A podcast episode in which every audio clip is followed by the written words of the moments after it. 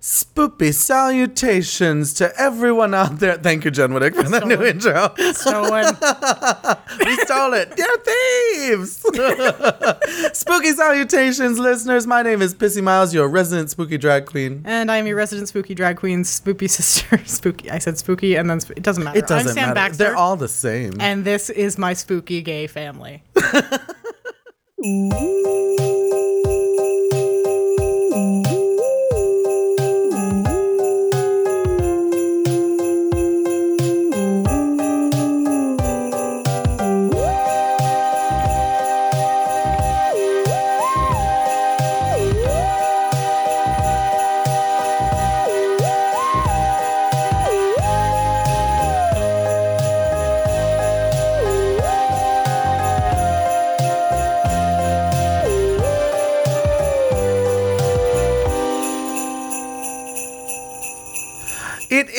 My spooky gay family. My favorite podcast is to be a thing. I mean, I would kind of hope it's your favorite. I know. really sad if it wasn't. You know, I, I mean, I have a lot of podcasts I like, but I do, I do legitimately enjoy doing this podcast with you. I, I enjoy doing it with you too. I, I, I, I also enjoy listening to it. I honestly, I, I thought I was never going to listen to it because I hate the sound of my own voice, but now it's like, Yeah, you've you've always been kind of shy about listening to yourself. Yeah, but like, I'll be totally honest. That lasted like all of two weeks, and then I'm like, I'm fucking funny. Screw that. God, I'm good. like, I don't. I don't need to listen to this episode of Pod Saves America. I can listen to the episode of- on Halloween again. I've never, it's I've never listened to Pod Saves America. Is that like a? Um, it's a political podcast. It's hosted by um, three former aides to President Obama, and they are very thorough, if unabashedly biased, if that's a thing that bothers you. I don't think in this current political climate anyone is Yeah, is I- terribly bothered by partisanship. Yeah, it doesn't really bother me either. Uh, well, welcome back. This is another My Spooky Gay Family here in New Jersey. We are very excited to be recording this podcast because we are talking about um, two of my favorite things spooky shit and Christmas. And so tonight we are actually going to be talking about. I hadn't noticed the running theme the last couple of weeks. I know it's so strange. S- Suddenly it's Christmas time, and all I can think about is Christmas. I really do have Christmas on the brain. Yes, you do. I but I love Christmas. I I truly do, and I think that uh, a lot of people could stand to find the joy in. And I get it. I totally get it. I have been under. Uh, quite a bit of stress recently myself, and I get that this time of year can be very, very stressful for a lot of people. But the, I, I, it really does bring me a lot of joy to be able to find the the goods like the christmas spirit in that's in the air right now even when i was stuck in rush hour traffic today and wanted to fucking rip a guy's head off every fucking truck that was on 287 south today i just wanted to murder them with a chainsaw i was it was really unpleasant I'm sorry that that happened to you. There was an ice storm last night. There which- was which an ice honestly, storm. it made the trees look really pretty though. Like I, the trees looked beautiful. I actually, I will say that is like that was like the silver lining today, so you're I'm, gonna get crushed by a falling oak branch, but it's gonna look really pretty. It's gonna look gorgeous while it kills you. it's like Rebecca Gayheart in Urban Legends. Know that wig, man. That was not a wig. Is that really not a wig? I don't think That- so. That's her hair. I think she has beautiful curly brown hair I mean, I and crazy eyes. well, yes, no, she definitely has crazy eyes. Let's she, why? Speaking of crazy eyes, I know. actually a pretty good segue for what we're talking about this week. It really truly is. We are talking about one of the best Christmas uh, slashers, possibly. Uh, well, we'll, we'll talk yeah, we'll about it. get into it, but, um, yeah, uh, it's a little movie called Black Christmas, and we are not talking about the uh, recent remake that came out. I think what was it like It's, a week um, ago? Yeah, no, it's in theaters right now. It's in theaters right now. last week. Uh, but we're talking about the original, the OG 1974 Black Christmas, starring Margot Kidder and Andrea Martin and l- other people. Olivia Hussey. What a fucking name. Good for you, Olivia Hussey. Her parents were like, we know what's coming. Well, I mean, it really wouldn't have mattered what her first name was. Her last name was going to be Hussey either way. But don't you think it's like her her family couldn't be one of those families that has like family pride? They can't be like, yeah, she's a hussy. You know what I mean? they can't. I mean, I kind of hope they do. I hope they own it. Like, I hope they just, we're all you know, hussies. like, yeah, like. Like one of them gets sick, they all show up with like little bracelets that say "Hussy Pride" or like "Hussy Strong" or something. Like I Hussy want that, strong. I like hussy strong. right? Uh, yeah, I like that a lot. So yeah, we are talking about Black Christmas. Uh, it is what many people consider to be the original slasher. I mean, I it, it came out in the same year as the Texas Chainsaw Massacre, which I Mm-hmm. think is kind of debated debatably a slasher. Again, But yeah, I, I think they yeah. both kind of fall into like kind of weird gray areas because I know, um, particularly like the director Bob Clark um, has always considered this kind of more of a psychological thriller yeah. as opposed to a slasher. what would um, you consider? I think he's wrong. I think it is a slasher because like the thing is like a psychological thriller, generally speaking, like Is not I- primarily about the chase. yeah, like there's usually a lot other there, there's usually a lot of other stuff going on or like the motive is really complicated or Yeah, it's you know, story we- we, driven. we, do a lot more kind of a deep dive into the whys and hows. Mm-hmm. And this one is kind of almost the opposite of that. So I'm They're going like, to tee hee, everyone's dead. yeah, it, it's, it's kind of yeah, no, it's it's very much like oh, there goes one, oh, there goes another. Like, and it's it's not like they. It's not like there's a whole ton of gore in this film. Like, there's not a whole There's lot. almost There's not none. a whole lot of gore. Uh, but at the with same the time, like- possible exception of Oh, the yeah. poor house mother. but that's the thing. It's like I feel like there's a little too much sort of. There, there's a lot of clear sort of merry enjoyment of the murder for it Merry to be a psycho, for it to be a psychological thriller. Like, like really, honestly, apart from Andrea Martin, like we these girls die in kind of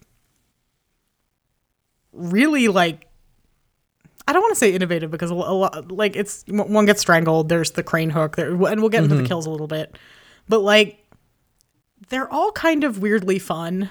yeah. Li- like if that makes sense. Like it's it's very much kind of the same way. Like in a Halloween movie, you can expect most people to get stabbed with a butcher knife, and in a Friday the Thirteenth movie, you can expect most people to get a machete to some part of their anatomy. Mm-hmm. like Billy doesn't Billy doesn't repeat himself. You no, know, like, he's like, very. he's- he likes to vary his his efforts. yeah, no, he, he, he likes to keep it it new and fresh for himself as he goes along. So, I would I would argue that it's it's a little too reveling in the violence to really be a psychological thriller. I, I would argue that it's it's it's more of a slasher movie than not. If for no other reason than we never really find out why any of this is happening. Although uh, famously in slashers, there there's uh, some explanation of why things happen. I think it's hard for me to pin a, pin down exactly what genre I would call this movie, but I think more than anything, I would say this is probably a romantic comedy. between Billy and Agnes? Like, who are you talking about? Like, like, like what? It's like Mrs. Mack and Claude the cat. Like, who is this romantic comedy? between- Jessica. Oh, it's it's her romance with a with a an unknown suitor. you know, it, this could definitely be one of those like, uh, you know, those those YouTube trailers where they remix the um the trailer to make it look like the movie was something completely different Yeah. from what it was. Yeah, like the Mary Poppins one, where like they make Mary Poppins a horror movie. you could definitely do that with Black Christmas and make, Make it, it like, a, like- a like a romantic romantic comedy. comedy. All you have to do is change the music. oh no. shuddering piano score that they have going on. Yeah, Peter could play the piano. Yeah. P- Maybe he'd play it well this time. Oh God, his jury was terrible. I mean, he wasn't great. He was all sweaty and crazy, and nothing was in tune. I was like, "Darling, you should have tuned your piano before your recital." But he was having emotional turmoil. How could he possibly be expected to play the piano while he's having emotional turmoil? I can't play the piano. My girlfriend is pregnant. yeah. Um, yeah, I'm, I'm, I'm obviously kidding. I definitely would call this a slasher. I think I there's no way this is a thriller. It is absolutely a slasher because every slasher has elements of a thriller, but it also has like you said the kind of unique and entertaining kills. Yeah, where the the kills are the point. It's not so Yeah. much like no one's. This is the thing. Like when you're watching this movie, yeah, you kind of want to know what the hell is going on with Billy, and you want to know why, and you want to know how. But like, it's never like the forefront of your mind. The forefront of your mind is usually like who's getting off next and how's he going to do it. Yeah. which puts this very firmly in slasher movie territory. And when's it coming? and uh, that is why this movie is so commonly regarded as the like grandfather of slasher movies because Yeah. it kind of invented that in a lot of ways. I, I mean, there's an argument to be made for Peeping Tom. There's, And Alfred there- Hitchcock's there- yeah, movies, no, and there's, I- I- there's I a know lot that. of movies that come before it that that have elements of this. But I think Alfred Hitchcock's movies quite- are more along the lines of thriller. Don't you? Yeah, no, I mean, absolutely. I think that Alfred Hitchcock's movies are decidedly thrillers, if for no other reason than they're more about fucking with the audience's head than anything else. Yeah. I mean, you look at something like Um, which is definitely a Psycho. hallmark Yeah. of the thriller genre. I think on, how many people die in Psycho? Is it just Janet Leigh? It's been a very long It's time since I've seen that movie. I, I think Um, max you're looking at maybe two people in Psycho. Yeah, no, I mean, and that's if you count Mrs. Bates. Yeah. But there's Well, question but as to whether or not he killed her. I don't think he did, died. but that's a whole other conversation. um, which I think they might have resolved in Psycho too, but I don't remember. I've I've actually um, never seen Psycho 2. You're not missing a lot. I feel so terrible. Honestly, the the only movie that I would have said maybe might have taken that away from it, but it actually I just looked it up on IMDb and it came out two years later. oh, really? um, I would have said just because I was unsure of when it came out, the only thing that I would have maybe said was the town that dreaded sundown. Hmm. But um, Is that the one about um uh it's actually based on a true story. it's it's, the one in Texas. Yeah, it's kind of Yeah. A documentary. Yeah, I remember that movie, and I remember being a little bit fucked up by it. Yeah, no, it's a scary It's movie. Um, a creepy movie. Um, Yeah, no, the Texarkana killer is a creepy guy. Texarkana. Well, that's the name of the town. I know. um, it's but just yeah, such no. a like. If you name your town Texarkana, you have to expect that a serial killer is going to kill people there. Well, I mean, when your town is on the border of Texas and Arkansas, I guess that makes more sense. But like at the same time, no. But so if you're um, listening from would've been the from. Arkansas, uh, you're probably a serial killer. Um, the one person I think who's downloaded our podcast in Arkansas, I would have to check the map again. I know Sam is obsessed with checking the statistics on this I'm podcast. not. I'm not obsessed with the statistics. I am specifically obsessed with the download map for the following reason. If you know a single living soul in North Dakota, Oh, could you no. please just ask them to download one episode? They don't even have to listen to it. Just We're one. only missing one state, I know, and I want to complete the map. Which I That's have to say is Like- very impressive that we have been we have been listened to in every state except, except North Dakota. North Dakota has some kind of problem with with us. I don't know what the hell it is. I, I'm kind of surprised we got Mississippi. I mean, maybe we should do a Fargo episode and hope for the best. A Fargo episode. We're gonna do Fargo next week. Tell your friends. Tell your friends. You know, I I'm gonna tell you something that uh, I'm sad to say. I've What? never seen Fargo, Okay, we're gonna have to do. and I know it is about a, ki- a killer, right? Yeah, no, it is. It is more of a psychological thriller. I would argue again that that's that that is definitely a thriller. I, always thought it was more of a comedy. I mean, it's it's kind of toeing the line. Cause isn't it the Farrelly brothers or whatever? Um, who made who made Fargo? Fuck me. Hold on, I'm a pause. Thank you. Fargo, Fargo, where are Far- Fargo? Where What are for you- art thou Fargo? huh? Again, been a while since I saw it. Oh, that's the Isn't it the that's Co- the isn't show. isn't it the Coen brothers? Oh, it is. It's the Coens. Yeah. It is not the Farrellys. I thought it was the Farrellys, and that's why I, I thought it was a comedy. And then people started talking about how dark it was, and I was like, No, it's a dark movie. I was like, th- I was like, don't they Like write there, these like? there are definitely humorous moments in it, but it's it's not. I wouldn't have characterized it as a comedy. well, I'll I'll take your word for it until we watch it for the Yeah. podcast. Um, so why don't Anyway, we? Black Christmas. What? But anyway, Black Christmas. Black Christmas. Why don't we jump right into Black Christmas? Uh, I will. I will be honest with you. I had not seen this movie until fairly recently. It was in the last like couple years that I watched Black Christmas for the first time, and I the first time had a lot of trouble getting into it, but the more you watch it, the more little like Easter eggs and fun things you find about the movie. I, f- I find at least. I really enjoy this movie. You know, it's definitely a movie that that benefits from a couple rewatches. Like, there's a lot of details you can miss if you're not like fully invested in it Yeah. the first time. Um, And usually I'm not. Usually when I'm watching a movie like this, I'm like stoning a dress or uh, making a headpiece, and it's like on in the background, and I'm like, who is screaming on the phone?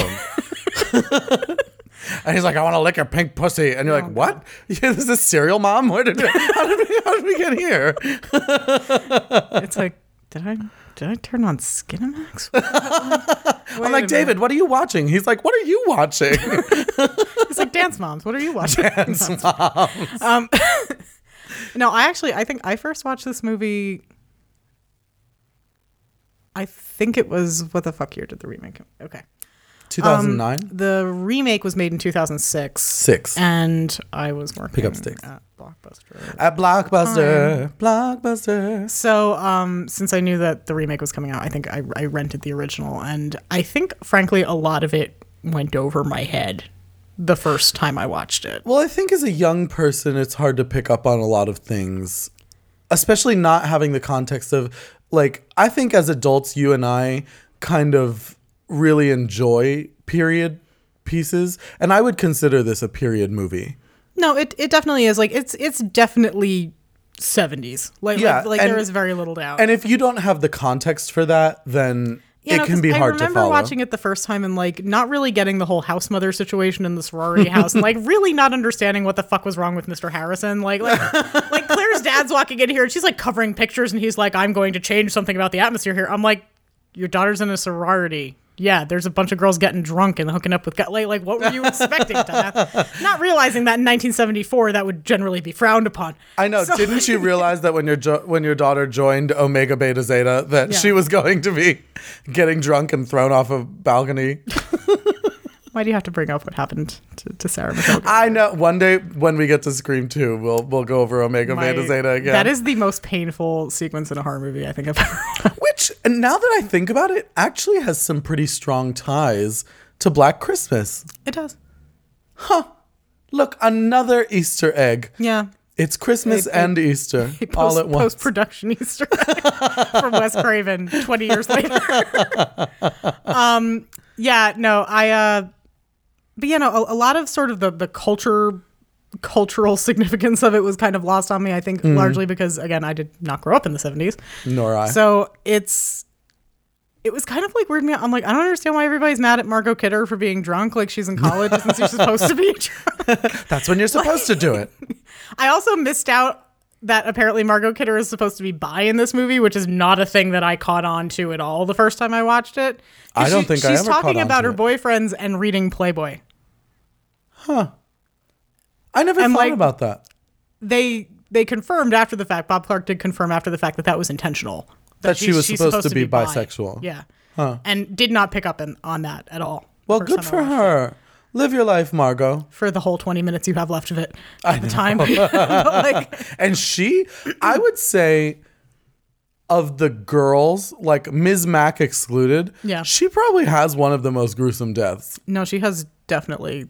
Honestly, I think of them. I mean, it's one of those things. It's kind of hard to say because we don't see Phyllis Andrea Martin's death, so Yeah. it's kind of hard to say. But like, Which, by the way, I want to get into because Yeah, we're gonna get into that that was the biggest Easter egg of all. I was like, I was watching this movie, and David was sitting in our office, which is right next to our living room, and I was watching the movie, and I had been watching it for. I was like, almost like damn near an hour in, and I went, "Oh my god!" and there's he a was, hole in this guy. I know. and he was like, he was like, "What?" He came like running in. I was like, I was like, Andrea Martin's in this movie. He was like, why, why are you yelling? I was like, Andrea Martin's in this movie.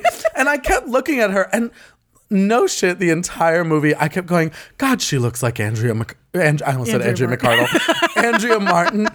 And and then finally it dawned, I was like, that is Andrea Martin. How did you get here? That's funny because I was watching the whole time thinking, like, man, that girl really looks like Lois Lane. I can't figure out why she looks like Lois Lane so much. But why? Why do you look like Lois Lane? And that one looks like Audra from It. I don't understand it. oh This no, like just we ca- can't go back. We're not going. No, it's like Everyone's like, no, Six degrees of dairy No more But- Pennywise. No, we won't go back to Pennywise again. I know, we But- won't go but back to Pennywise again. Yeah, no. Pennywise. Olivia Hussey's other major genre credit was, Was it. Audra McDonald? I'm kidding. It's uh, Audra. What's Bill's last name? Denbrough. Audra. Is she Audra Denbrough? I'm not sure. I assume she was. Yeah, no, because the gas station attendant calls her Miss Denbrough, so I'm assuming that she is. Don't you want your balloon first, Miss Denbrough? See, I didn't do it. I only know that line so well because it's in one of my mixes. Yeah. I have a whole Pennywise mix, and if you haven't seen it, uh, too bad because I don't think I have a video of it. You'll have to come to one of my shows at Halloween. Bahar. Um, I know, but I'm up. Um, yeah, I I I remember when I was watching this movie, she came like running down the stairs in the beginning, Yeah. and I was like, "Oh my god, it's Audra!" And then an hour in, I'm like, "Oh my god, it's Andrea Wearing, Martin!" Like a really weird sweater that has like two hands crossed over her tits. like, like I have no idea, like what. And Peter's running behind her, like, No, she does. She's wearing a sweater and it has two hands. Like like there's there's two white sections of yarn on this sweater that are in the shape of hands that are cupping her tits. I did not realize that. For the first like 45 minutes of this movie, that's what Olivia Hussey is wearing. And She's living up to her name. Like I was I was reading some trivia on this film before we before we recorded tonight, and one of the things it said was the budget was so low that the actors were encouraged to bring their own clothes to set. Her So that might just have been Olivia Oh, Hussey's no. sweater. Like that might have just been a thing she owned Oh my god, every like- hussy gets one. on their 18th. It's like Harry Potter. An owl brings you a, a sweater with two hands on the breasts. Boys get a pair of pants with one hand on the crotch. with one hand. No, but yeah, no, she's wearing that hideous sweater, and like, um, John Saxon is in this, who is also um Nancy's dad in Nightmare on Elm In Street. Nightmare, yeah. and he's playing a cop again. How shocking! Like there, there's a, there's a lot of of genre people in in this movie because like Margot Kidder is also in the Amityville Horror, apart from being Lois Lane. um, so it's it's kind of a weird thing. Like when you're watching the movie, it's like, oh, I know that person. Oh, I know that person. I know that person too. And it's like this weird little like. For a second, it's like, oh, are these all evil Canadian doppelgangers of actors that I'm aware of? Evil But no, it's just well, this is a Canadian film. I know. which is why the boyfriend plays hockey and not football. I know. like it's the only reason the, that the boyfriend plays hockey and not football. But um, yeah, I heard. no, a s- it's I was I was reading an article after the first time I watched this movie that the creatives have since like gone back to see the house and that it is for the most part still like very largely the same. I mean, I, I have no trouble believing that because it's a beautiful house. Yeah. Like, like when they're panning the camera through it, like I think I said to Sarah, we were watching this around Halloween. Mm. And I said, I'm like, is it bad that like mostly what I'm looking at right now is like, my God, I want those railings. I know it's gorgeous. Like I don't know at what point I that like became like, warm wood. like I'm not a 40 year old woman yet. I've still got a couple of years, but like, my God, I have never felt more 40 than watching them like pan around the interior of this house. I'm like, I want that. The lesbian genes That's are so kicking nice. in. You hit 35 and all of a sudden you want to live in the kicking woods. in? I have four cats. You're like, "My god, I like hardwood." And you're like, "That's not a No, lesbian that's not- thing." That's not really something we tend to say a lot. Um, specify the type of tree in order to avoid saying that. I know, of the time. cherry. Yeah, no, I like I a- I, I like a maple floor. A maple floor is. I like maple. Um, All right, so Black Christmas. we're both very sleep deprived. I feel. I know. I literally we watched the movie before this Yeah. to like to like rev up the engines and get ready to to do this. yeah, and literally is drinking like a big gulp of soda right now. I know. No, it's coffee. It's a Dunkin' Donuts frozen coffee. Um, but literally, I want to say maybe four and a half seconds into the movie, I closed my eyes and I woke up when the credits rolled, and I was like, okay, beautiful. and Sarah and I tried to tr- tried to figure out how to turn the subtitles on on the movie because we could not hear it over how loud you were snoring. Listen, I only got like four hours of sleep last night. I've been driving around on frozen streets since like 4 a.m. I'm just pointing out it was it was like I was watching Texas Chainsaw Massacre and Black Christmas at the same time. They came out at the same time. I was doing you a favor. I was drawing parallels. Um, so the thing that I I really like to talk about when it comes to Black Christmas is how it inspired so many other movies in the genre because we've talked about this before how black christmas is the godfather the grandfather the grand high witch of of slasher movies and so many things that they used in this movie have been have become tropes in Yeah. the slasher genre The um the point of view shots when Billy is walking around the house. and that's what i was going to say one. that's actually probably one of the biggest ones is the point of view shots don't you which, think um, which we then see again in Halloween four years later, and then see again in Friday the Thirteenth, and it Well, because it's a great way of giving you some kind of connection to the character without um you without revealing who the character Without is. if showing you anything about the character. secret.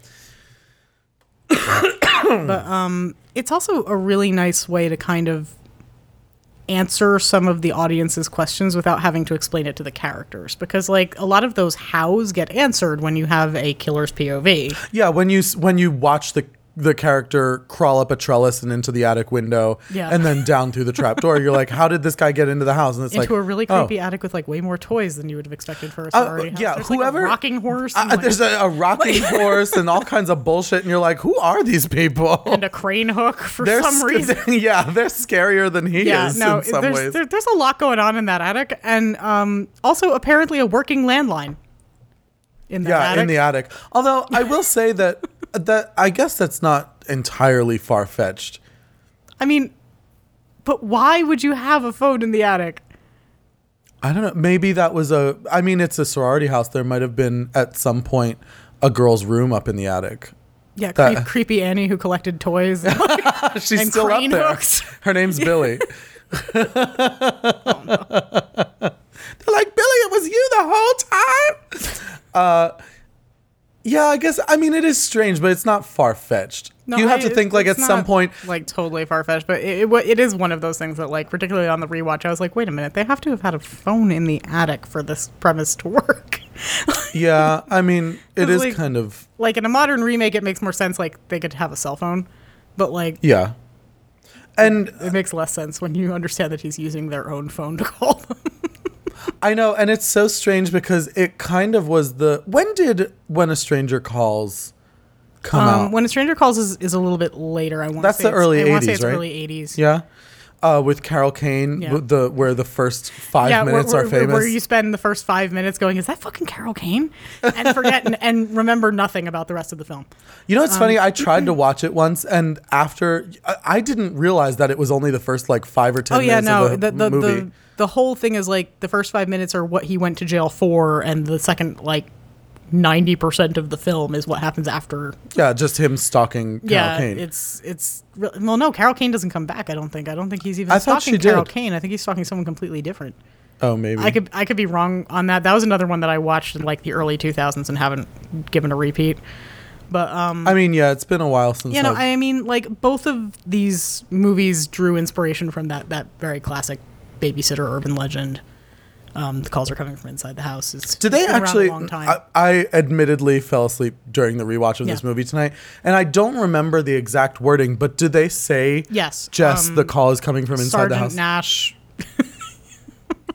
the deputy Dewey surrogate. this Doing- Um, does at one point. I mean, he he kind of says it like three different ways. I think before you see it register on Olivia Hussey's face, but I think the last one is in fact the calls are coming from inside the house. huh?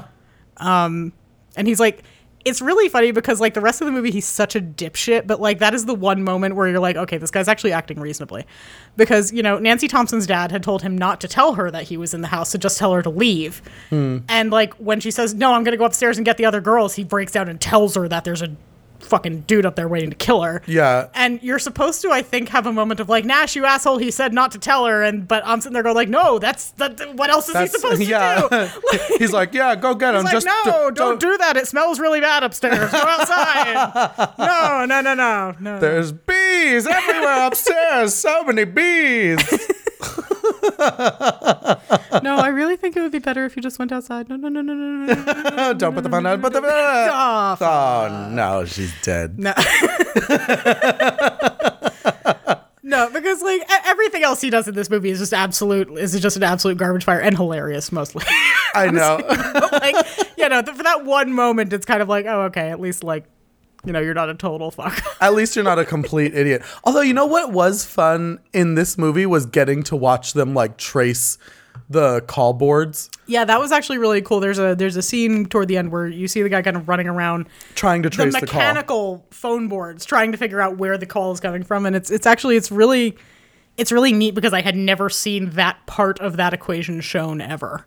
Yeah. You know, when it's not being done through a computer. because in a, as a as a like modern uh, as a young person in in the 90s plus Yeah. you don't realize how complicated the circuit boards Yeah, were or the call boards really or whatever they're called complicated. I mean, like this guy is running the fuck around. literally like like out of breath tracking his his, Like, his. BPM But um, yeah I I think that um I I do think that that was probably actually a really interesting little again Easter egg that we got to kind of take part in no, Um, but there's there's some other um kind of tropes that this plays into too. It's like this is again it being one of the first slasher movies. Like, who are the girls? Who you expect to die versus who are the girls you don't like? This plays with this. It doesn't play with the tropes because the tropes aren't there yet, but Mm. it subverts some of them.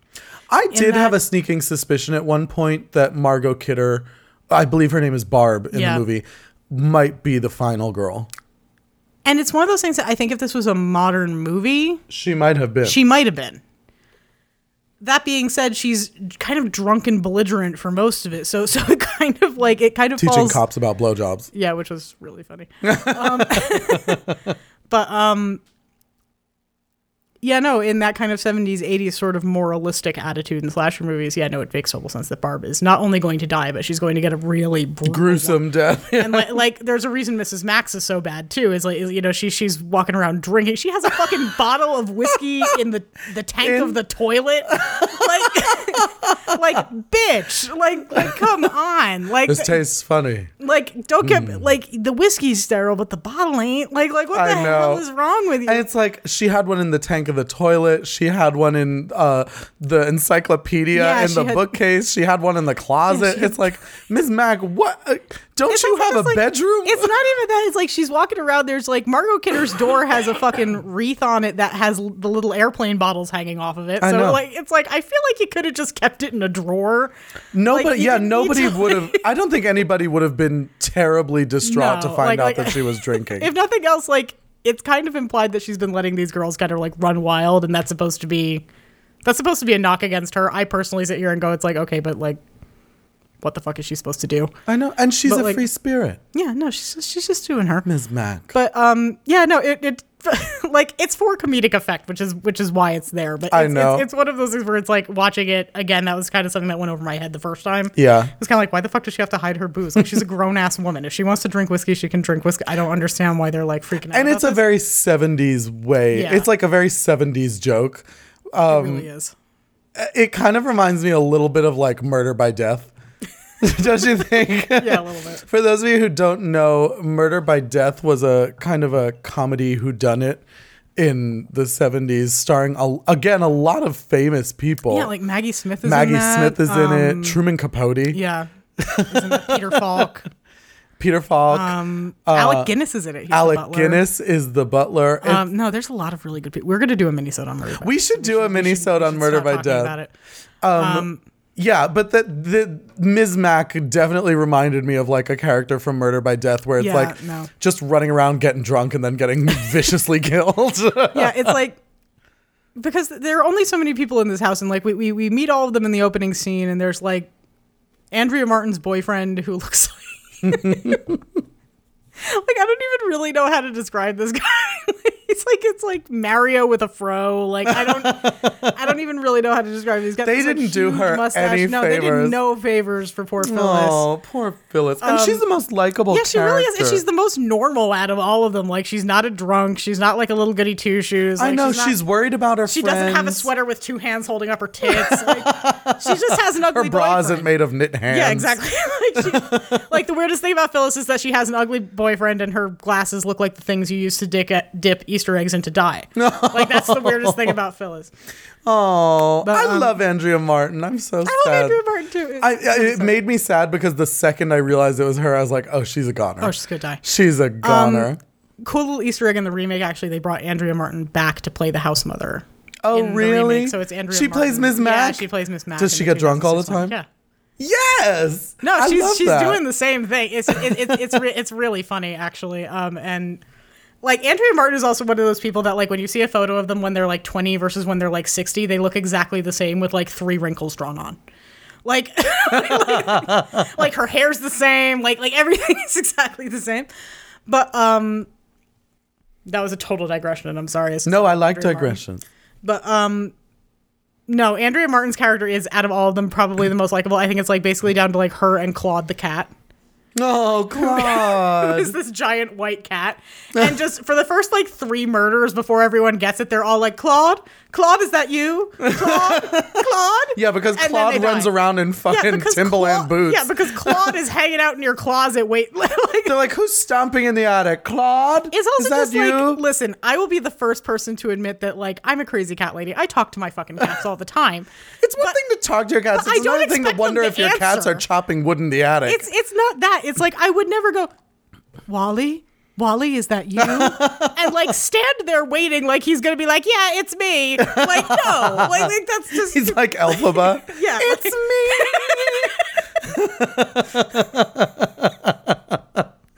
Some of you can't find me. Um, yeah. No, but- Claude is uh, Claude ostensibly gets a lot of people killed in this movie. I mean, he doesn't get a lot of people killed. I think that he's. I, If I- he maybe if he wasn't such a damn loud cat. I mean, I don't think it's Claude's fault that they're idiots and go, oh, I hear loud stomping coming from the attic. Must be the cat. I think there must be some kind of uh past disturbance with Claude that makes them think he's such a loud a loud cat. Am- he must I be like that girl on Bad Girls Club. blame the cat. Yeah, oh, absolutely. He must have been like that girl on Bad Girls Club who was like banging the pots and pans, like, I didn't get no sleep because of y'all. y'all ain't gonna sleep because of me. And, and they're mean, like, Claude, is that you? That's just owning a cat. That has nothing to do. No, he- Claude, every night he goes up into the attic and he's like, Yeah, yeah, yeah, yeah, yeah, yeah, yeah, yeah, yeah, yeah. No, but 3 a.m. hits, and you know, Malcolm walks up to my bedroom door and goes, It is almost time for the dawn. Let me sing you the song of my people. Like, and then meows loudly because, you know, it's dinner time, even though he has never once been fed at 3 in the morning. No, this is part of having a cat. Like, but the thing is, you don't walk up to the cat going, "Is that you making that noise? is that you?" Like, like really accusatory and loudly. It is Like- definitely one of those things with cats where it's like they have no concept of time. Dogs at the same time every day. It's like five o'clock. They're like, okay, time. And cats are like, now it's time. Now it's time. Now it's time. And you're like, it's four in the morning. Have you ever eaten food at four in the morning that I gave This you? This is the thing, though. It's not that, and this this is the thing. Major tangent. Cats know perfectly well that it is not time for dinner. They just don't care. It's I know that this is not when I eat, but feed me, bitch. That's Well, what's happening. It's, and that's what not, makes me think. Is it think- ten yet? Is it ten yet? It's it's it's nine thirty, and I'm fucking hungry. Get out the can. like that's the difference. Like dogs are like, is it ten o'clock? Is it ten o'clock? I don't think it's ten o'clock yet. I'm gonna wait. I'm gonna wait very calmly and quietly because if the master wants me to starve to death, I'll do that. The cats are like, fuck you, bitch. I will eat your corpse. Get the fuck down here like, and feed me. Like, but that's what makes me think that Claude probably killed them. Claude was like, it's it's time for me to eat. you gi- have to die. Those giant man hands. That was Claude. Claude has man hands. He's just a tabby with giant hands. it's a big like white Persian cat. I don't think like huge man hands. Oh, Claude. Yeah, no, I was actually that that is one thing in this movie, and I, I will admit that like I am absolutely this person. Like if there is like an animal in a horror movie Mm. And I don't see that animal walk away safely, I'm like, what happened to the cat? Where's the cat? Where's the dog? What happened, What to happened the to the, there was a gerbil. I saw a gerbil in there, damn it. Did someone feed the gerbil? Did he get out? Like what happened? Gerbils I don't care about. Gerbils could Like die. I freak the fuck out. It's like you could like your slasher movie can have a body count of like 25 and I'm going to be like, "Ah, most of them deserved it." but like if you hurt a fucking dog, like I know that is the one like, I thing. can't do this. That is the one Like- thing that makes me crazy about Mikey. He Yeah, no, loves he- to kill a he does not dog. like dogs. Oh, it makes me nuts. I'm like, can't you just walk away, Michael, once, one time? Another reason why I love Jason Voorhees actually. Jason's never killed a dog. No, um, actually, there is there's a rather famous story from I want to say it's Jason Takes Manhattan that they wanted Jason to kick a dog on the streets of New York. No, Like they it was just crank anchors. yeah, no, no, they just wanted him to like walk up and like punt one. And Kane Hodder looked at the director and was like, "Fuck you, Jason doesn't hurt dogs," and walked away. And they didn't do it. I um, mean, it does kind of make sense for his character because Michael is more of a I mean, he didn't killer. kill Muffin in number in number two, and if you don't kill Muffin, I feel like you're not killing any dogs. I don't remember who Muffin is. Muffin is an obnoxious little Shih Tzu. in the second one, who- I feel like that's a, a name David's probably called me before. That obnoxious little sh- Shih Tzu. no, but but I mean, like he doesn't kill Muffin, so I feel like he's not gonna kill he's not gonna kill anybody. But anyway, well, Black I'm Christmas. fine with that. Black Christmas. I feel like the the title of this episode should be well. Anyway, Black Yeah, Christmas. no. which is actually really sad because it's a really good movie, and there's there's a lot of really good things in it. Um, not least of which is Billy himself. Billy is just w- one of those people that like you're like God. If I lost my mind, I want to lose it like Billy. Don't you think? you? Oh, absolutely. You want to make lewd phone calls to sorority houses? Absolutely. I want to be like, I want to be like Pussy Willows. I just want to, I just want to call people like Kathleen Turner and wanna have a fucking Serial break Mom. and hide in someone's attic. Yes. Who wouldn't? Think any rational person. Cocksucker. I just want, I just want to call people and like. He literally oinks like a pig. I know, and it's like I, I I remember watching this the first time going like, is this actually like? And there there comes a point during the first phone call where he like he says he wants to lick their pussy or something. Yeah. and that was the first like intelligible sentence I heard. Before that, it was just like, like- blah, blah, blah, Yeah, so before blah. that, like Olivia Hussey is having a fucking panic attack, going like, "It's the moaner again," and I'm like, "He's just heavy breathing, Olivia. Calm the fuck down. Like you're fine." So he's like, "I'm gonna lick your pussy," and I'm like, "Oh, okay." like was he, Well, doing- wait, was he saying that the whole time? Before Like- we jump away from this, can we talk to the? Can we talk about the first time Olivia Hussey gets on the phone? Like an and, idiot, yeah. And it's not even.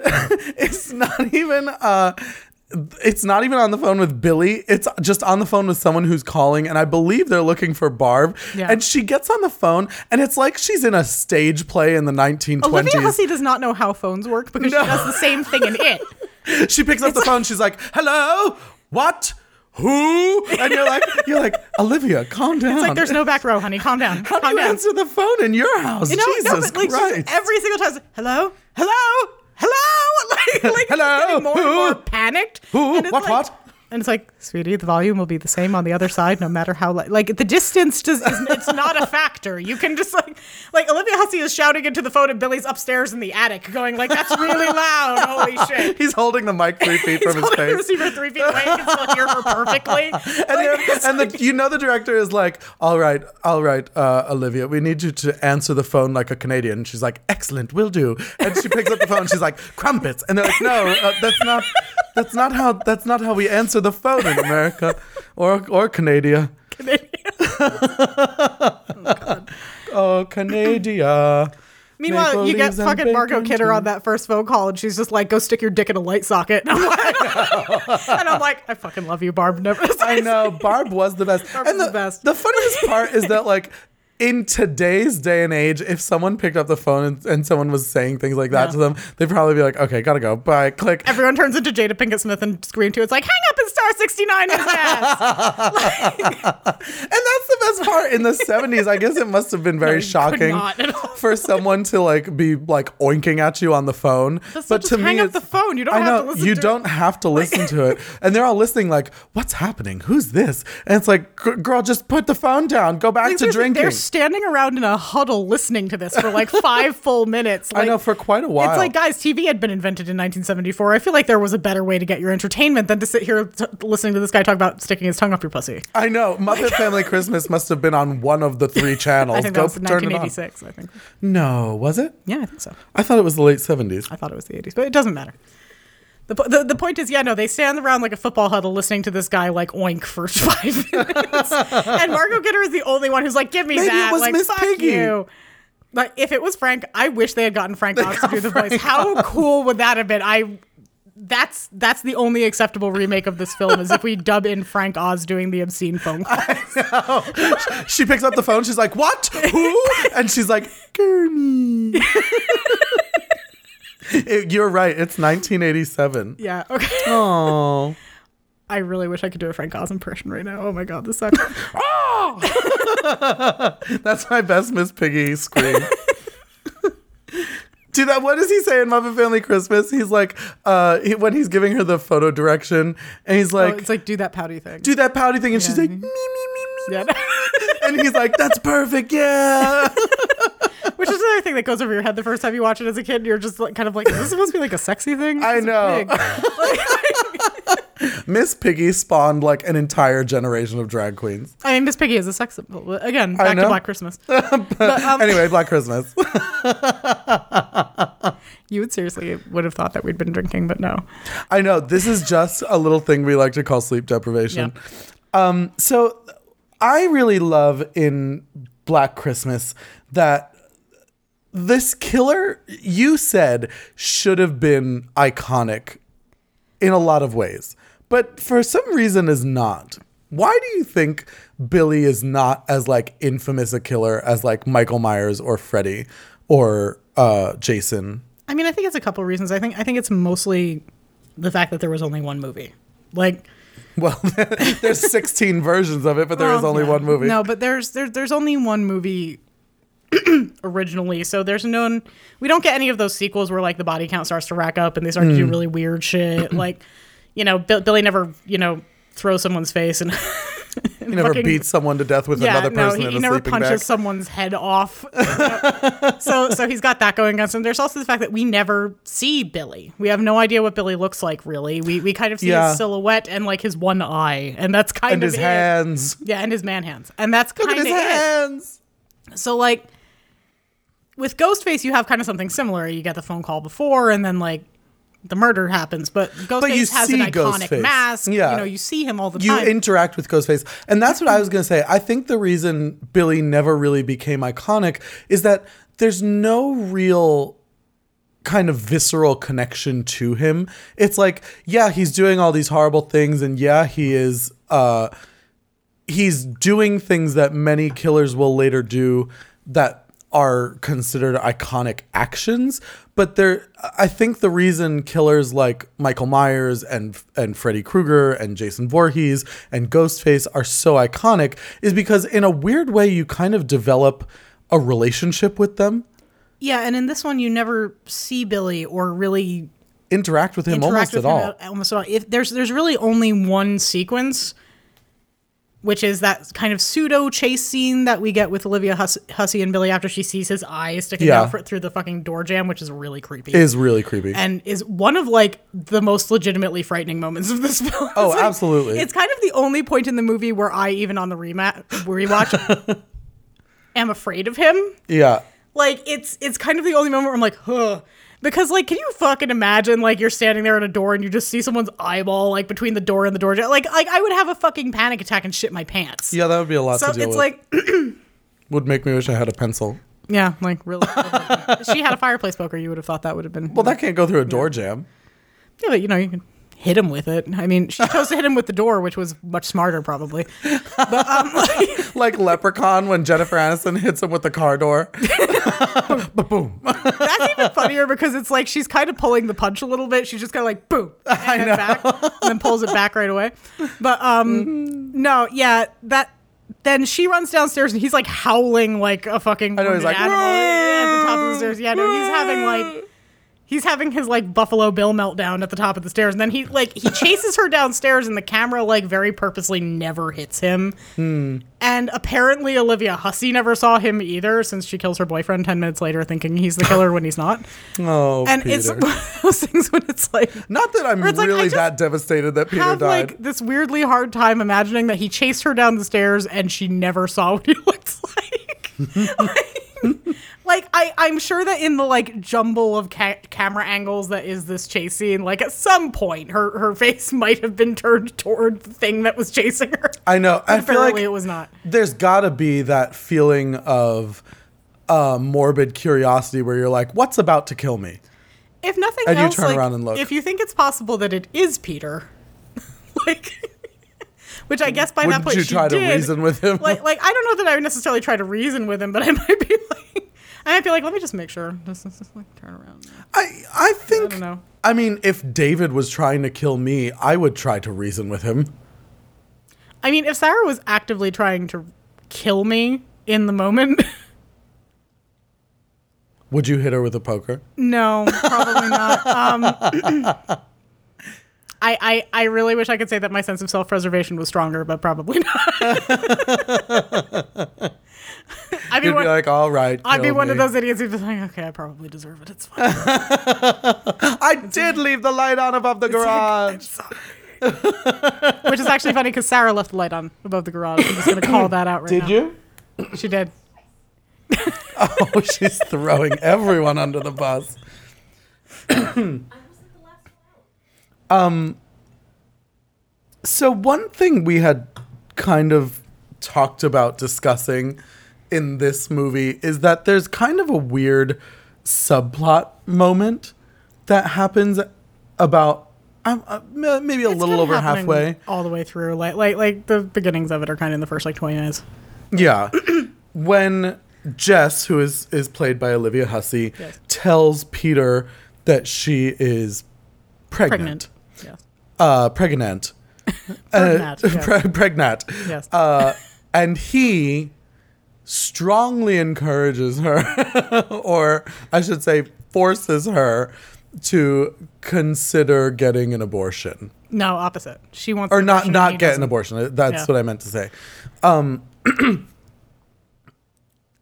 has the director ever commented on why he chose to include this in the movie? Um, it's kind of a weird thing to. He basically described it as something for the characters to do in between the killing and the phone calls. He has also stated that the movie is politically neutral on the subject of abortion, but Hmm. it feels kind of like it might not be.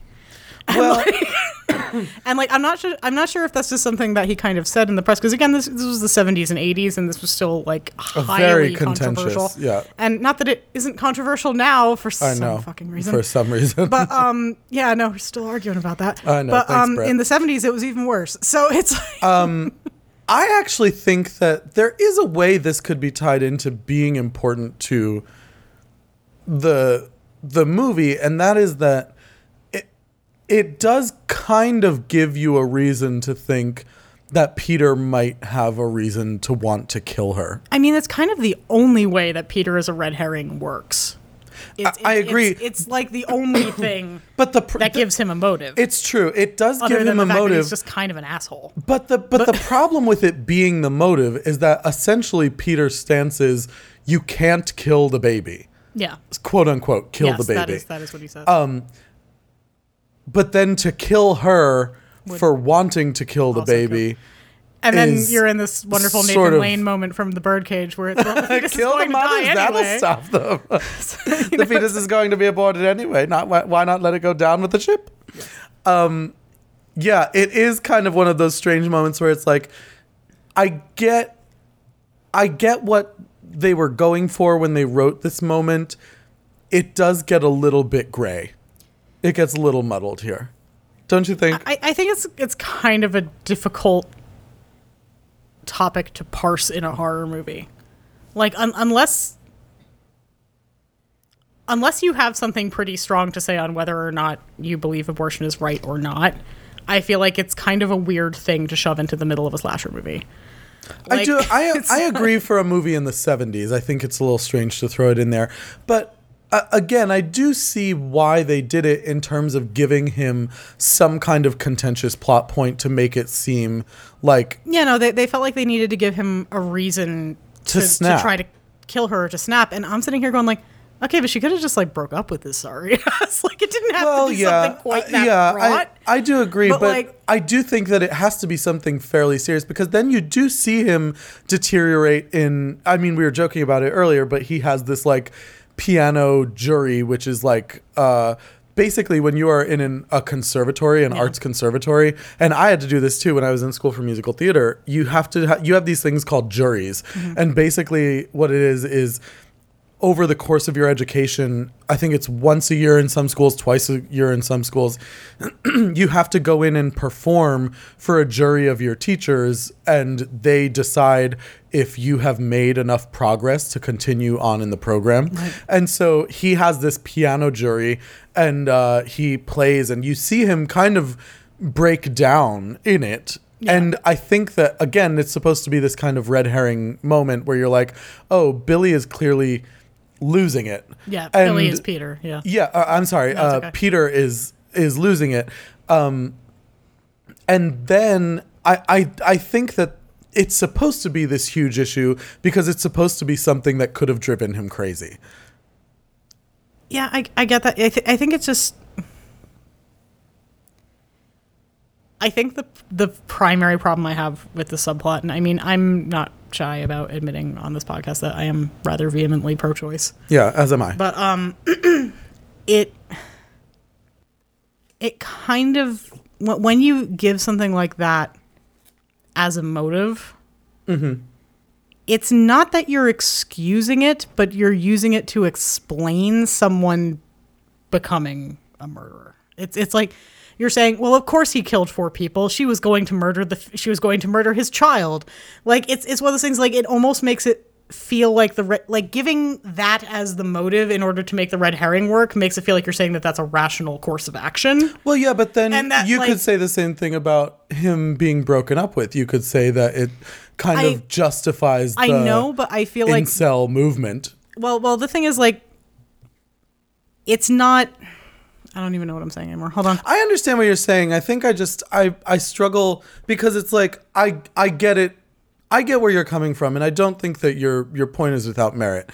But I do also think that there's there's certainly a way to give it as a reason without giving it credence. It's just that I know just- because I don't you'd have to that be that's crazy. what they did. Well, I mean, and that's fair. I, I, I do think that it because I feel I find myself getting kind of bogged down in this conversation a lot of times where it's like rather than discussing something that's complicated or complex because for someone to become a serial killer because their girlfriend had an abortion clearly says more about them than it does about anyone else. You know what I mean? I I agree with that. I think the thing that gets to me is looking at this from from kind of a feminist perspective and and specifically mm-hmm. from a woman's perspective is I know that I as a woman identifying person get very nervous when there is male violence anywhere near that act because it becomes a well if you would just stop having abortions then this wouldn't happen. So it's that I kind agree. of like I feel like there's always that fear of the immediate linkage between them. I mean, there's always me going go, to be. "Oh, okay, hold on." Like- there's always going to be idiots who who connect it that way, but I- I think ultimately what it comes down to is the fact that there, especially with a, a point as contentious as abortion, there's always going to people who be people who look for reasons to justify their ridiculous belief, and that is that is i think if you told me that he went crazy because his girlfriend was having an abortion that to me speaks more to the idea of fragile masculinity than it does of of of abortion being a justifiable reason for violence. You know what i mean? And it kind of comes down to something that I experience a lot, especially as a drag queen, because my performances are so risque and and you know pushing the envelope. People are going to come to your work with their own experience, and what they walk away with is their own experience. So it's very hard for me to i go through this a lot where i say you know someone will come to me and they'll say oh your drag queen storytime video was really offensive and it's like well it's really not it's kind of silly and they're like well it, it offended me and it's like well that's kind of based on your experience Yeah. and i don't have control over your experience i only have control over what i create Right. you know what I mean? And if you walk away with it and you you got a message from it that really didn't stem from any discernible evidence in my work, that's not really on me. No, and I, I want to make it clear that I'm not saying that. I'm not saying that I found this subplot offensive No, I know. like. I, I'm. I think I'm. What I'm more kind of saying is I feel like it's. It felt like an oddly heavy topic Hmm. for this film to try to tackle in any way. Yeah, I mean, it, and, And it's it felt and it's kind of out very of place. under discussed if it is a heavy topic. You know yeah, what I mean? and I, I mean, especially when you describe it as literally something for the characters to do in between kills and phone calls. It's like, it's like that's not really, I think, lending the the right level of gravity to the situation. really. Yeah, and that's always kind of been a, a big criticism of uh, especially heterosexual men in the horror community is that the, sometimes they don't uh, and I'm not saying all men by any means, but they're they're especially when it comes to queer horror or queer uh, people who love horror. There's this kind of idea that there are some straight men who uh, don't give enough weight to certain things because they're like, oh, it's just part of horror, and it's like, well, it's not just part of horror. This is a part of people's lives, um, and so that can be. I, I definitely see where you're coming from on that. Yeah, front. no, I I, I think like kind of as this goes on, like particularly um, this is a total sidebar. I I attempted to watch. Um, a movie today on Shudder called Lizzie, which is about Lizzie Borden, and it stars Chloe Sevigny and Kristen Stewart. I heard it was very good. Um, I'm sure it was, but I didn't watch it. Why? this is my whole thing and i understand that it's a historical piece and it's kind of a psychological thriller but this is this is me actively choosing not to consume media that i know is going to make me angry or make me upset. Um, i read i um, i do check for things like trigger warnings and for for content warnings on things and one of the things on this one was sexual assault. And um, basically say that there was a depiction of sexual assault which is something that i don't care to watch Yeah. and i don't find usually necessary to the plot of most horror films. There are very few movies. Like I think, it, Like- I think Boys Don't Cry. It's a very important. That's a But again, well, not a horror not movie. a horror movie though, and Yeah. that's a true story. And it's it's one of those things that like I can't watch that scene. Mm-hmm. But um, it's it's not because I feel like these things have no place in horror. They absolutely do. If nothing else, like real horror is real and and horrific. Mm-hmm. But it's you know being able to choose what what you do and do not consume. I think is important. But I think that the the point of this was kind of when you have stories about women in the horror genre there are there are certain things that will really turn me off of a movie. Yeah, and and some of and, and a lot of them are sort of reproductive health and sexual violence related. Mm-hmm. Because it's not that I don't trust that they can be handled. It's that I. It's not worth it for you. It's there have been so many instances where it's handled glibly, or where it's really in there for shock value, or where like I have seen sexual assault scenes that look like like straight up the director's fucking sexual fantasy. Like this is porn for him. yeah. And it's like, fuck you. Like I don't need to see that. So it's it's kind of I'm always leery of women's issues in horror movies, I think, Yeah. because I'm I have been burned before and don't want to be burned again. Which is why I would like to see more female directors in horror to kind of see a different perspective in in the, in this genre. Which kind of weirdly brings up the fact that again there is a remake of Black Christmas out right now that was directed and written by a woman, and um, judging by the trailer, is rather clearly a, a female revenge story, you know, it's funny. I haven't and has really very little to do with this film really at all. Yeah, I well, that's what I was gonna say. I haven't watched a lot of the material uh, that's come out to promote the new remake. Mm-hmm.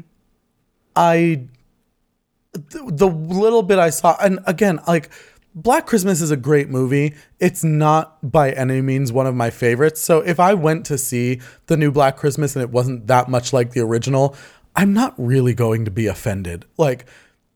I'm not not you know what I mean? Honestly, I I enjoy a good female revenge movie. Like like I think one of Yeah. my favorite things about the 2018 Halloween was the fact that we got to see Laurie Strode kick some ass. Agreed, a hundred percent. Because so- I, I I loved that about the new Halloween movie, and I would definitely go see Black Christmas. I've heard you you actually said before we started recording that um, audiences have been a little bit cold toward it, while critics were very uh, appreciative of it. from from the very little I've read, it seems that that the critics seem to to like it or at least not find anything majorly wrong with it, and that the Hmm. the audience response has been very poor. If nothing else, I think it made something like four million dollars on its opening weekend, which is like nothing. which is probably like a third or a fourth of what it costs to make it. yeah, like like if if that's If that. probably conservative. That's probably I what they spent on like wardrobe. I know. But um, anyway, back to Black Christmas. We're, Black Christmas. Well, we were talking about Black Christmas. We're sort of yeah, a different Black Christmas.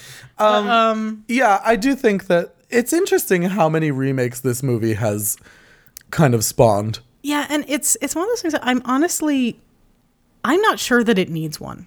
Li- I don't really think so either. like but- like I I feel like despite the fact that it is it is clearly now a period piece and it's it's it's rather dated and I it's know like Sense and. Sensibility. Yeah, it's it's. I, I mean, it is very much a product of the '70s, and I don't think that it. It's not that it doesn't work in any other decade, but I, th- I think that like the the original is kind of a perfect encapsulation of the time in which it was made, and it really doesn't need to be remade. You just need Mm-hmm. to be able to like figure out the context clues. Yeah, exactly. But like the kills in this are great and they're they're iconic. Like Claire's death is I think one of the most iconic deaths in horror. Like that image of her with the, The with the plastic plastic bag. bag, sucked Yeah. into her mouth and her nose and her eyes open and like it's it's really wonderful as it is, and I don't think you need to do it again and again. I I, I agree. I don't think it needs to be updated. I think that you're fine. it's strangely become almost kind of a what's the word I'm looking for? I mean, I think it's a almost like a classic. mascot of Oh- this oh, movie. you mean Claire's head? Claire's Claire's I mean, Claire's corpse is a bag. character in this film. I, I mean, know. like she spends far more time on screen dead than alive. I know, poor Ms. Mac But um, going and finding her. hanging from a crane hook forever. Oh, Um, Ms. Mac. Which we need to talk about. I hope her first name was Mary. I, I really. Miss Mary Mac, Mac, Oh, Mac, I'll just. There's also an Irish folk song called Mary Mac, which I'm not going to sing now, but it's it's it's important. Look that up. Um, but um, no, it's like the this are really good. Like the glass unicorn from Margot Kidder. Like, like Oh, these yeah. are these are some really iconic moments, and I don't think that you need to redo them. Like like I I, I just don't. I think that it stands up. I think it's still a cult classic, and I think it's fine the way it is. Although, what I will say, kind of going back to what we were saying before, is that the only reason I could see to make this a relevant retelling would be to make it a female revenge story.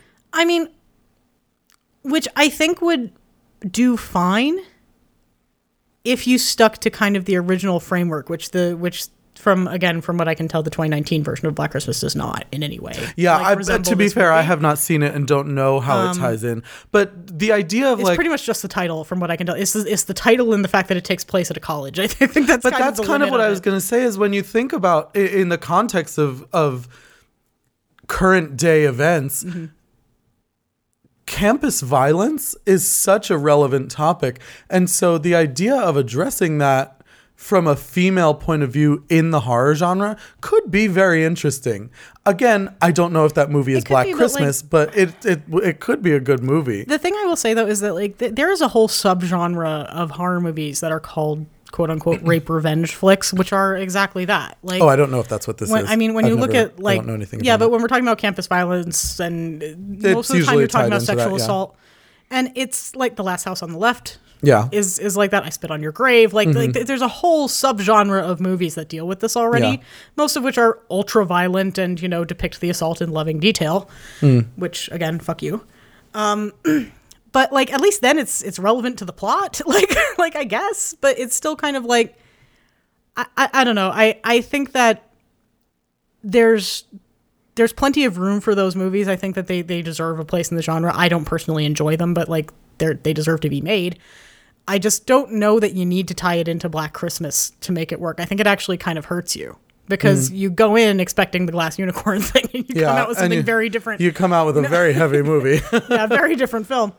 But um not like I I do think that this is my favorite Christmas horror movie. Like I know we talked about Krampus last week and there's also Silent Night, Deadly Night. There's there, Mm-hmm. Yeah. there there's there is a whole subgenre of Christmas horror movie.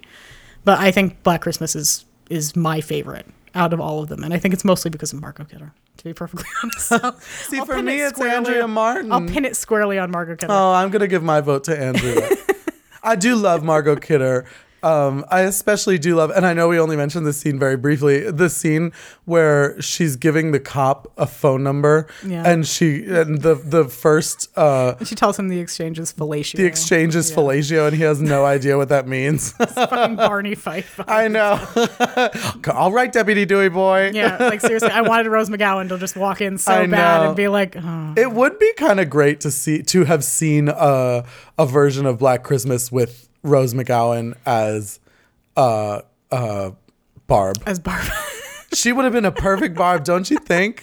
I think she would have been great. Like, I, I think it's one of those things. Again, I think if you were to do like a straight up remake, Hmm. I think you could get away with it, but I don't think it would be as good as the original because no, none of them ever are. But like, I mean, agreed. Agreed. I, I, I think that if you want to do like a reboot, it's got to be something different. But um, would. I wouldn't be mad at a reboot of Black Christmas. I could see that happening. I wouldn't be mad at it either. I, I just think it needs to kind of it, it needs to kind of stick the tone, and I I think it's kind of a hard tone to touch on because it's just kind of unrelenting creep with occasional loud drunk Margot Kidder. Like that's basically the tone Yeah. of this movie. Is creepy, creepy, creepy, heavy breathing Margot Kidder who stick your dick in a light socket.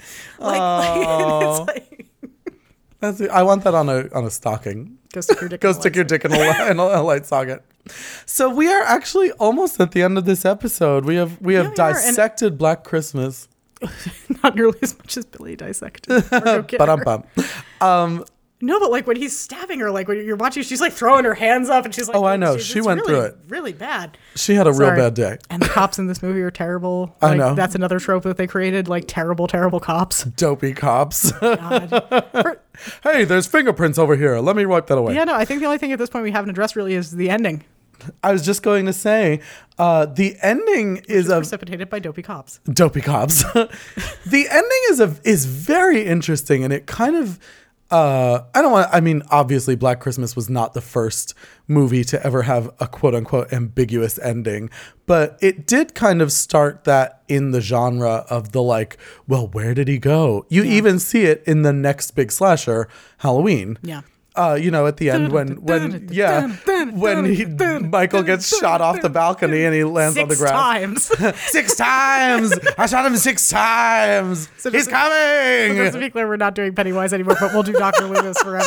I told you in that episode I was going to find a way to work Sam Loomis into every single episode. Yeah, then you forgot about it until this one. That's not true. I did it in uh, another one. Okay. I think it was the last one. I'm gonna have to go back and listen now. It's okay.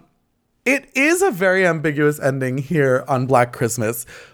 What do you think happened uh, to Jess? I mean, to be perfectly honest with you, I don't actually think it is ambiguous. I think it's pretty clear, but I, I can see kind of how it's read as ambiguous because the thing is, like, right before, like, she's she's laying in the bed and she's surrounded by dudes who are all sitting there looking concerned and are about to leave her any moment because fuck her. Mm-hmm. Like, like they literally like six guys just get up and walk out of this room. She's she's in a house that is an active crime scene. Like we pan to a mattress that still has blood on it next door, and these assholes just leave this girl in this house alone, but with with one idiot standing outside. But like, but they say it. It's that he he must have made a call after every kill. And then we pan out away from Jess, and after like I don't know, maybe like we pan up to the attic, and we get that Billy and Agnes thing again. Billy and and then we pan out slowly from the house, and then the phone starts ringing. So he killed somebody, and there's only one person left in the house. Well, yes, or uh, I, you know, it, it's it's hard to say because on one hand, I do agree with you. I think that if this were a really well articulated movie, mm-hmm. that is what that would signify. But there's a part of me that's sitting there going, "Did you just do this because it was quiet during the credits and you thought it would be eerie to have the phone ringing?" I mean that that might be it, but I've I've always read it As as Jess is as dead. He's dead. Yeah, he killed her. I mean, it's entirely possible. We never see the the fall of Billy. Yeah, no, and we have we have no idea. I mean, they never even found Miss McIntyre. Like, there's literally there are two bodies. In the house. She's just attic. hanging in the attic forever. These, these motherfucking co- okay. These guys walk through this house. They find two dead girls.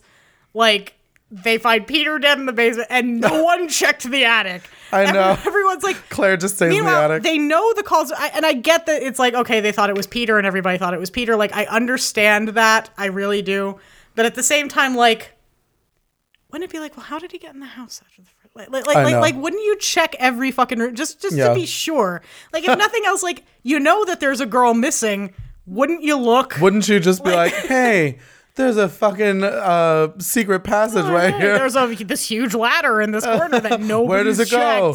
Who cares? Let's go to Dunkin' important. Donuts. Like seriously. Isn't there a Tim Hortons near here? I forgot we were in Canada. Yeah, we're in Canada. It's Tim Hortons. There's actually a Tim Hortons near your near your apartment. I know, down which I think is so weird. It's like all of Canada and this town particularly. I know. and I have on several occasions gone to Tim Hortons, and I will say I don't like it as much as Dunkin' Donuts. But that I think their said, coffee is better. I will say that. I think don't really get better. coffee at Tim Hortons. I, it's They, they do. thing. They they make a bean donut though. Do they? honestly. The donuts are pretty good. The breakfast food is kind of, eh, You know, well, well, well done, Canada. You make a good yeah, donut. you did it.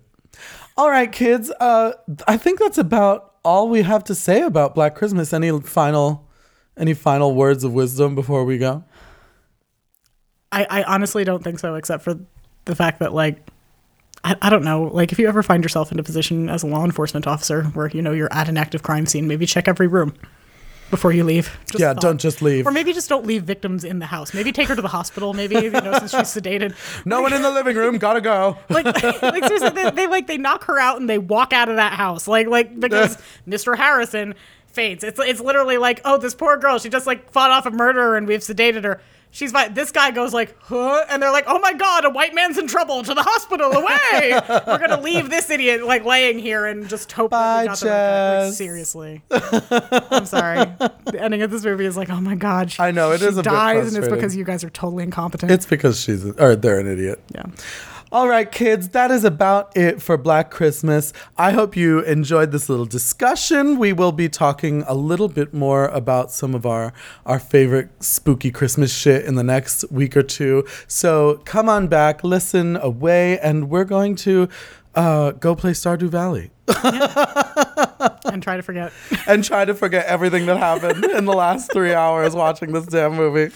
I hope you had a good time. Please remember to. s- Oh, I did it again. Jesus Christ!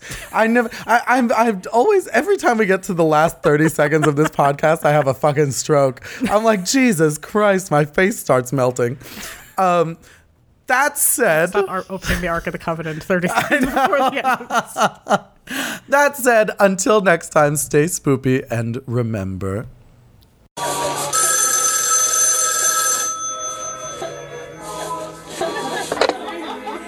Hello? Hello? Hello? Hey, quiet! It's him again! The Mona!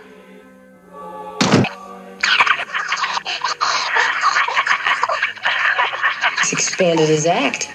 Could that be one person? No, Claire, that's the Mormon Tabernacle Choir doing their annual obscene phone call. My Spooky Gay Family features music by Nate Walker, artwork by David Alon, and this episode contains clips from Black Christmas, distributed by Warner Brothers and Ambassador Film Distributors, 1974. Please subscribe on iTunes, leave us a nice message, and follow us on Facebook, Instagram, Twitter, and Tumblr. My Spooky Gay Family is a product of Barbara Jewell Productions.